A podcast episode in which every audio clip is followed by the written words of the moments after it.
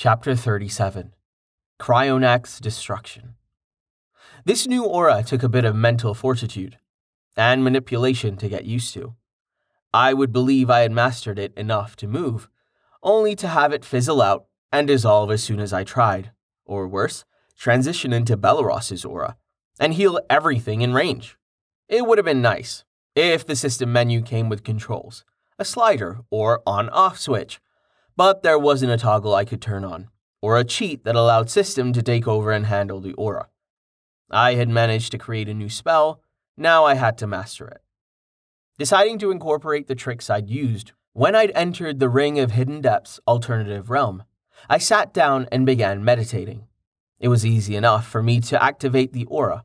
My will, focus, and intent were firmly established. I just needed to trick the magical muscle memory to ingrain the spell into my magical matrix. Pathways and circulation channels needed to be formed within my magical neural net, so that this aura was an instinctive ability.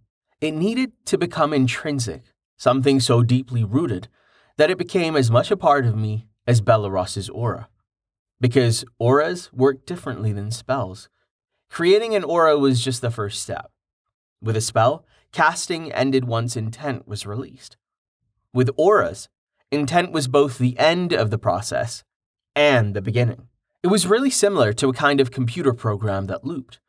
Cryonax aura intent equals input will. While Cryonax aura intent is zero, then Cryonax aura intent is off. While Cryonax aura intent is one, then Cryonax aura intent is on. End process. Off. I needed to soft code a toggle that allowed me to turn the aura on and off at will, and as soon as I chose to keep the aura active, make sure the aura would continue to radiate. There were a few other fiddly bits I needed to work through. Knowing how to extend the aura, how much power was required for a specific radius, what and how the temperature of the surrounding area was affected, and if the aura added differently towards living organisms, liquids, and materials. Having the ring helped. After hours of attempting to get control, I had given up and entered the dimensional space the ring contained. Using the teaching entity along with the time dilation, I was able to get control of the aura and perfect my control. If not for the ring's advantages, in order for me to master Cryonax Aura would mean that the process had to take place in the real world and require real time considerations. Time was not subjective. Between learning to understand the function of the aura, exiting and testing my success in the real world, then re entering the ring to build on my success, took time. And as I trained, the passage of day to night and night to day passed for all of us. I would have hated to have tried this without the function of the ring that allowed what was really a tedious process to be done in a matter of seconds. The task was frustrating, advances occurring slowly. Belleros Aura did not want to play nicely with Cryonax, attempting to exploit the mana channels I had that were ingrained into my astral form, but painstakingly I made progress. I created pathways and circulated the energies needed to build a stable infrastructure of magical conduits that would allow me to internalize the process and automate it. The process, using meditation, perception, and my entire concentration, took a little over 28 hours. Cryonax Aura, level up, journeyman rank. The system's notification took the guesswork out of my accomplishment and let me know when I had reached a level that gave me control. I knew I had succeeded in leveling up the aura to a usable level. I was famished and parched by the time I finally released my will. My body was screaming at me, demanding both nourishment and water. I desperately needed to use the restroom, and my legs had cramped from sitting in a lotus position. The pain excruciating as blood flow was restored. I had no idea how those cultivation masters I'd read about in manga or wuxia managed to sit for days, months, and years without their muscles atrophying. They were always able to spring up fresh and capable, no matter how long they had spent cultivating. I suppose it was the difference between reality and fiction. You could get away with anything in a novel, But for me, I had to send a blast of healing magic towards my legs in order to ease the cramps and allow me to stand. I held off experimenting and validating my mastery of Cryonax aura. My conviction that I had processed and mastered the aura was secondary, and really unneeded after the system notification. But my need to attempt to circumvent the maze's protection would wait until I met my body's need for food and water. My hunger was such that even Sealy Trail rations, rations that came in two forms, was satisfying. The first type was pretty standard, very like a trail mix, compacted and pressed into wedges. It tasted amazing nuts, dried fruits, honey, and some type of grain that was oatmeal like in appearance and taste, made for a protein bar, very similar to something I might find on Earth. There was also jerky stored, but I had never been a fan. The taste was not something I enjoyed, and I was happy I wouldn't need to taste test this product, because while the trail mix had eased my immediate hunger pangs, there was actually a stew available. While I had been in meditation and experimenting, the rest of my party had set up camp. Unsure how long I would need, they had organized a hunt, established a cook site, and someone had enough field experience to make a campfire stew. The jerky, which had been reconstituted, with some fresh water was thankfully soon replaced with fresh meat. Tubers and root vegetables had been foraged to add to the pot, as well as some of the trail mix. The result was a complexity of taste and smell that was comparable to anything Jenny had made for us. It was probably the freshness of the ingredients that had been gathered from the surroundings that added the depth of flavor and created a taste profile that was steeped in earthiness. Cordyceps a rare caterpillar fungus on Earth, were abundant and plentiful on Talum. The ingredient could be harvested from every other tree, it seemed. The easy availability of this unique food item didn't detract from the richness of the broth. The ingredient allowed for umami to develop and complement the complexity of the soup, a taste sensation that any masterclass chef would be envious of. It was interesting that an ingredient that I would never have been able to afford on Earth was used as almost a throwaway seasoning here, more a condiment than a rarity. It was just one more difference between the two planets, but at least this one was pleasant. Once I had my fill and finished the soup, I took a few minutes to freshen up and change clothing. Refreshed, my hunger and thirst slacked. I once again approached the entrance to the maze. I wonder how they found this path, or why they bothered looking for it, since it would be easier for the Kelpie to stay in serpent form and swim upstream. I said to no one specifically. For the same reason they failed to report their discovery, Euron suggested.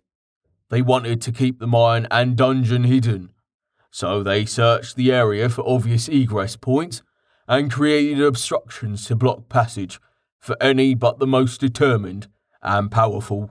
They had to have had help to do this, Irvin pointed out. Kelpie may be well versed in growing things, so they would have easily been able to lay out and encourage the maze to form.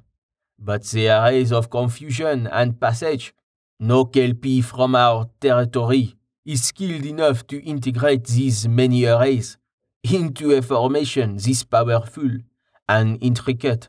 It's possible that people skilled in those abilities were hired by Hayden. More likely, Kel Fife supplied the resources and experts. At the very least, Dom and or Kel were instrumental in expediting the process. They may not have found them, but they certainly made finding them easier, Lauren suggested. Part of the trade agreement between the two parties, if I had to guess. They would need people just as dishonest as they were to move and sell the crystals and whatever they are harvesting from the dungeon, Cedric agreed. They were able to funnel the raw resources through Kel Fife because they had blacksmith willing to help. That's something else Blaney and Duke Adowayne will need to investigate and discover, I said, turning my full attention to the maze, extending my perception to try to identify the location of the embedded crystals, and perhaps understand how this formation was created. Just who was involved and how deep does this conspiracy to defraud go? I found the concept of formations and the techniques to deploy them fascinating. Additionally, they seemed to resonate and spark my memories. I had no real knowledge of what they were or how they worked, but a sense of deja vu seemed to be invoked whenever I brushed my awareness across the runes and formulas that had been inscribed to power this array. It was almost as if I had learned formation construction and forgotten how it was done. My memories tantalized me with glimpses of insight into knowledge that was just out of reach. It was both frustrating and thought provoking. The dichotomy of emotions heightened my expectations and impatience. My aura stable, I was able to extend the radius to 10 feet. What was interesting was that the aura extended down the same distance. It was a perfect sphere, and what it touched began to change. I watched in wonder as I brought winter to this place, snow forming as the water contained within the air froze.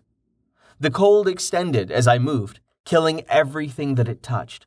Temperatures plummeted, and ice covered and encased leaf and branch, where fire from Belleros aura destroyed. The destruction was healed and repaired. Cryonax used the nature of winter to kill and then place in hibernation those plants that it touched. The maze began to transform, no longer obstructing my path, the breeze that was both gentle and harmless, still capable of shattering the newly formed ice sculptures Cryonax aura created.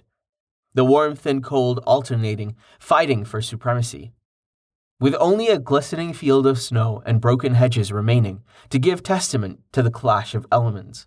The aura extended deeply enough to cause crystal rays to become brittle, expanding as the molecules reacted to the cold. The sounds of crystals shattering soon filled the field, loud pops and bangs, exploding in a systemic four meter beat, a beat that could be used in counterpoint for music. A clever magician could create a waltz that allowed dancers to synchronize their movement in time with the explosions. Cryonax aura made it possible for us to completely ignore the maze and the path that had been established. The rest of my group followed, making sure to keep a safe distance. The aura probably wouldn't kill them, but they would certainly be afflicted with frostbite, perhaps severe enough to lose fingers and toes before their bodies could repair and heal the damage. It wasn't worth taking the risk when they could simply wait a moment or two, watching the path before them, waiting to move when they noticed the ice began to melt under the warm summer sun. Cedric and Euron were not happy that I had to take point, afraid that it would be much easier for me to be ambushed or trigger a trap. But they really had little choice. If they walked in front of me before I had a chance to destroy the embedded crystals, they would be caught in the formation. There was no telling where they would wind up since I was destroying as I walked. The formation was created to always return the trapped person to the beginning of the maze. There was no longer a beginning. My path of destruction made certain of that. How that would affect the maze's function that still existed was unknown.